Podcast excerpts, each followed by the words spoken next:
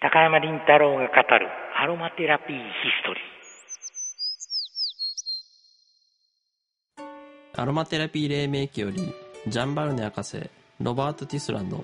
マルグリット・モーリーの著作や精油事典など30冊以上もの書籍の翻訳や執筆を手掛けた高山林太郎氏。まさにアロマテラピー界の生き字引ともいえる高山氏がアロマテラピーの歴史を語ります。移りゆく時代背景や思想と合わせて植物療法的アロマテラピーを読み解く対話型インタビュー番組です。はい。あのー、実はですね、はい、先週いよいよ高山林太郎先生とご対面してきたということですよね。そうですね。はい。えー、どんな方でしたか？あの実際にお会いするまでですねやっぱりちょっとあの75歳ということで、はい、あのご体の方とかどうなかなと思ったんですけど、はい、大変元気な方ででして、ね、はい、あの当日あのスポーティーなあの、うん、格好で現れまして。はいはいはい、あのとてもあの資料もいっぱいお持ちいただきまして、あのフランスアロマテラピー大全。アロマテラピー大全、はい、高山先生が翻訳した本があるんですけど、それの原著とかですね。あといろんな当日こういった映像を使いたいというあの映像とかですね。はい。いろいろまああのいただいて。広がったわけですね。広がってはい、えー、5時間半ぐらい5時間。半きました。なるほど、はい。まあ、そのことをまた、えーと、明日の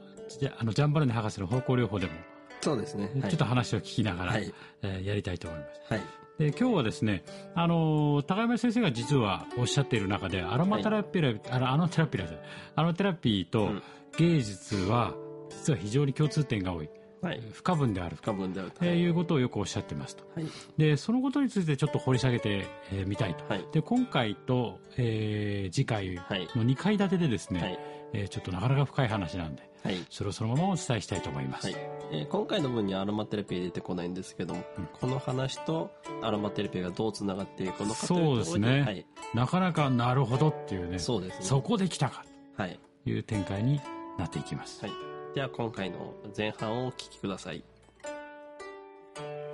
実はね、あの、19世紀の半ばあたりなんですけれどもね、どこからかよくわからない、どうも中央アジアあたりからか、あるいはもう少し東からかわからない。うん、けれども、何かこう、一陣の魔法の風のようなものがヨーロッパに吹きつけてきたんですね。うん、でそしてそれがあのロシア、オーストリア、さらにはフランス、イギリスというような、まあ、ドイツももちろんですが、はい、そういうようなヨーロッパの国々に吹きつけてきて、それがいろいろな芸術に影響を与えたんです。うん。具体的に言いますと、例えば建築物だとか、はい、あるいはあの家具だとか家具重機の類ですね、はい、こういうふうなものにいろいろなそのうん特別なあのフォームをフォルムを与えたそしてそれがまた音楽にも影響した。うんどういうものかって言いますとね、曲線を重んじるんですよ。なるほど具体的に申しますとね、はいはい、曲線を重んじる。曲線というものは、なんとなく人をこう、ふわっとさせて、なんとなくこう、人を睡眠状態に陥らせる力があります。で、うっとりさせる力がある。はい、で、えーそういうのをフランスではアール・ヌーボーと言いました、うん、アール・ヌーボーというのはフランス語で新しい芸術という意味ですでこれがまずロシアに入ってロシアのバレエというものを一新した。このバレエというものを指導したのはフランスから来たマリウス・プティパっていう、あの舞踊種であり芸術監督だったわけですけれども、これがまあ、その当時、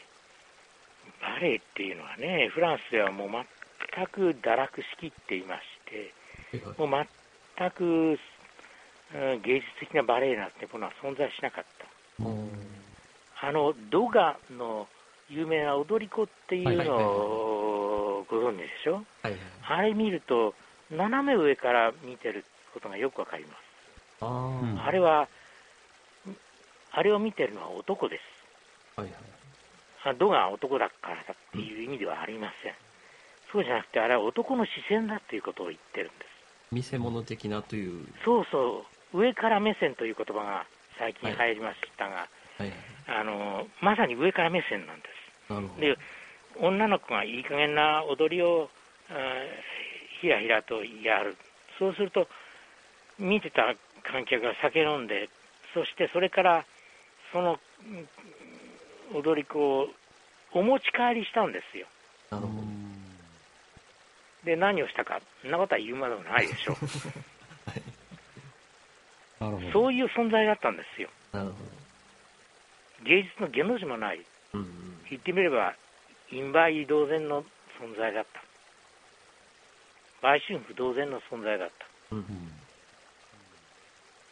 ところが、あのー、まあ、そういうのは嫌だと思ったのかもしれませんし、パーに住んでなかったっていうこともあるんでしょう、ずっと南の方に住んでたそのマリウス・プティッパーっていうのを、一家を挙げてそういうような芸術、舞踊芸術家だったんですけれども、これがロシアに行って、ロシアのその踊り、ロシア人にはこれ踊りの才能があるなということを感じた。ということがあるんです。それともう一つ、ロシア人には、あのー、これはあなたお気づきかどうか分かりませんが、あのー、ロシア人を含めアジア人、中央アジアの人間なんかには、あのー、男が踊るという習慣があったんですよ。ところがイギリスやフランスはあんまり男が踊らないんです。はいなんとなく男が踊るっていうのは恥ずかしいっていう感じがあった。うん、ところがアジア人はね、まあ中国人はよく知りませんが、日本人もやっぱり男を踊りますよね。そうです、あと、そうですね。あの、よさこい踊りなんて、はいはい、男が男踊りなんてやるじゃありませんか。はいはい、ねえ、あんなに威勢よくやる。それから。関係もあるんですかね。うんな何かがあるんでしょうね、それから、あのー、うん日本舞踊の家元っていうのはみんな男じゃありませんか。あそうですね、うん、女が家元になる場合もあるでしょうが、例外的ですよ。はいはいはい、それを考えるとね、うん、アジア人あるいは中、中東はどうなのかな、よくわかんないんだけれども、ともかくロシア人はね、昔から踊りを踊りをするのが好きだった、音楽が好きだった。で、それを見て、これを芸術的に磨いたらどうかって、まあ、マリウス・プティパは考えたと思います。それで、ロシアのバレエというものが生まれた。で、これが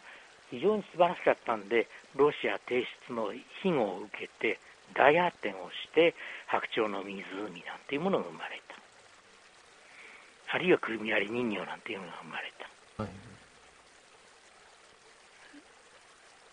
でもこれは19世紀的なバレエでした、はい、ところがロシアにあのなんていうのかなギアギレフという人がいたんですね。この人はあの非常に芸術的な才能に恵まれていた人でした。はい、で、この人は、えピアノなんか非常に上手だったそうです。で、本人は本当は声楽家になりたかったらしいんですが、声が悪くて、どうしても望みが果たせなかった。で、仕方がないから他の芸術家を売り出す仕事に転じようと、はい、いわゆる工業師になろうと、こう思ったんですね。でも本人芸術家ですから、非常にその芸術家を見る目が鋭かった。だからね、本当にあの新しい芸術家、例えばストラヴィンスキーなんていうものは、当時の人が果たして理解したかどうかよくわからないんですけれども、うん、しかし、彼を掘り出した。はいはい、それから、絵描きだって当時の人がそれほど認めなかったろうと思う、ピカソだ、マチスだなんていう人たちを使って舞台芸術に起用した。まあ、起用したといっても、ほとんど彼はお金なんて本当になかったし、昔は考えてみてください、テープレコーダーも何もなかったんですよ。はい、ちゃんとその都度あの演奏家を連れてこなきゃいけなかった、うんうん、演奏家もボランティアでやってくれません、お金を払わなきゃいけない、その金は大変な金だった、毎日毎日、ものすごい出費があった、入ってくるお金よりも出ていくお金の方が多かったぐらいです。でこういうふうな、時、そのピカソだ、マチスだ、ローランサンだ、あるいはルオーだなんていうふうな人たちはみんなボランティアでこの芸術に運動芸術運動に参加したんです。そしてしかもそこで踊られた踊りっていうのは全く20世紀的な踊りばっかりでした。19世紀的な衣装を一切やめたんです。これはあのミハイル・フォーキンという振付家、これをあのリアギレフは起用しまして、彼に思う様、その腕を震わせた。そのためにシェーラザードとか、あるいはあのダタタタール、まあ、本当はプロベツ人の踊りというんですけども、ダッタン人の踊りとして有名ですが、これはあのあのあボロディンの歓喜、イーゴリ校の第2幕を独立させた、その踊りのシーンなんですがね。で、こういう時に、この、うん、その頃まだ、ま、そんなに有名ではなかったプロコフィエスだの、ミーオーだの、そういうような人たちもみんな参加した。うーんこれをバレリュスというふうにフランス語では言うんです。ロシアロシアのバレエという意味にすいませんが、あのこの名前でこの、えー、芸術の祭典というふうに捉えた。でこの、えー、ディアギレフがあって初めてバレエというものが初めて文学と絵画と舞踊とを統一した総合芸術としてまず発展したんですね。で、この芸術家たちがみんなこぞって考えたことは何かっていうと、それは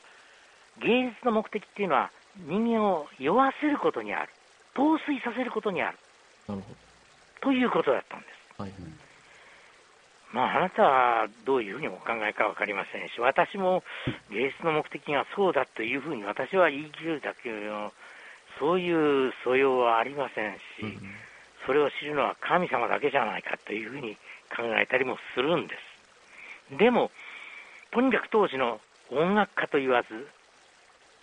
あの頃の音楽を聴いてください。あの、ショパンはちょっとその、それよりも前になりますが、うん、あの、頃のドビュッシーの音楽だとかね、何かを聞くと、何かその音に曲線を感じたりしませんか、そうですね、何か人を酔わせるようなものを感じませんか？月の光なんて聞くと。はいはい、浜色の髪の乙女なんての聞くと。うんうん、ね。そういうものがあるんですよ。それをまた違った形であのストラヴィンスキーは表現した、うん、それに耐えられなかったあのなんていうのかなサシャンソンスという芸術家、うん、あの音楽家は、えー、やはりこのこれに参加したあのアンナ・パブロワっていう瀕死の白鳥っていう踊りで有名なバレリーナがおりました。うん、で、この人の音楽を作曲したのがサン・ソンスなんですけれども、まあ、これには非常に感心して私の踊りを踊ってくれてありがたい。うん、そんな例を言ったようです。しかし、彼はそのストラビンスキーの音楽に合わせて踊ったそのロシアのバレリーナの踊りを見てるうちにもう顔が真っ青になって油汗をだらだら流してにじみ出したっていうんですよ。とてもかなわないと思うんですね。うん、こんな音にはもうとてもついていけない。俺にはもう我慢ができない。